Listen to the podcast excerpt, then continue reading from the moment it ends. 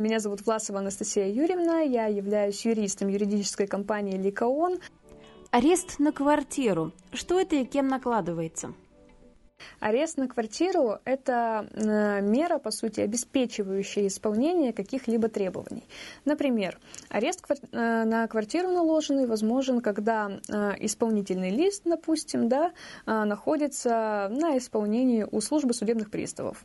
Также арест на квартиру возможен, когда какое-то исковое заявление было подано, и судом была наложена обеспечительная мера в виде ареста на квартиру. Чтобы в период спора просто ответчик не смог избавиться, так скажем, от имущества, да, которое арестовано.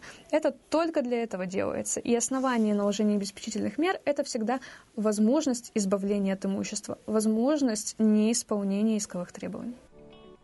Что нельзя делать с арестованным имуществом?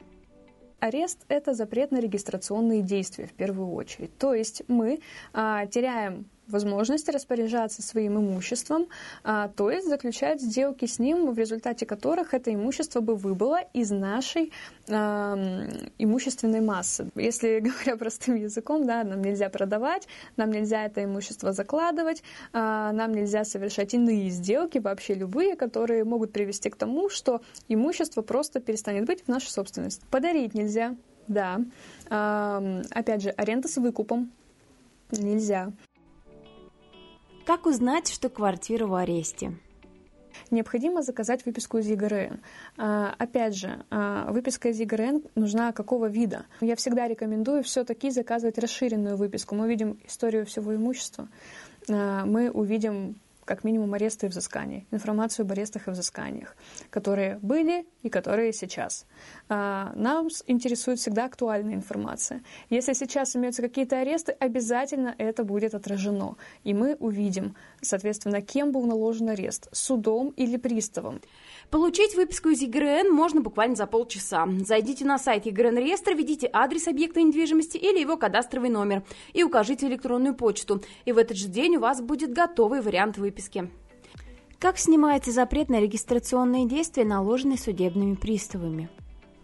А, Начнем, наверное, с самого простого. Это заявление в службу судебных приставов.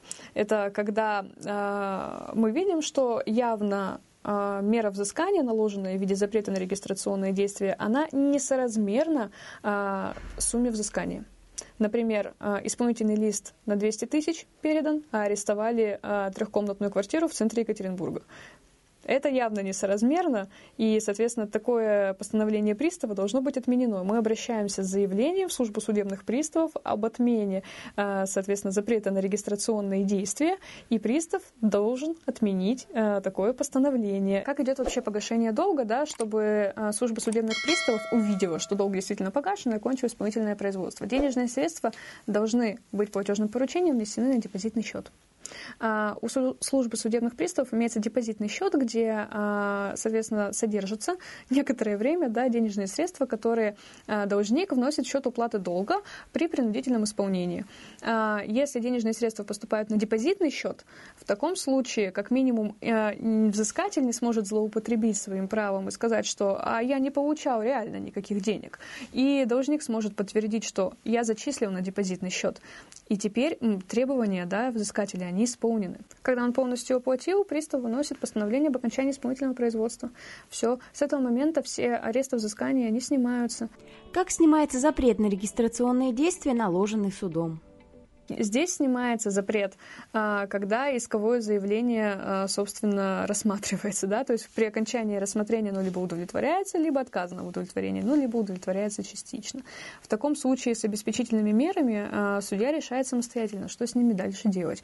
Они либо имущество, соответственно, продолжать обеспечивать да, до, соответственно, момента исполнения ответчиком своих обязательств, либо удовлетворении исковых требований отказано, запрет снимается, все.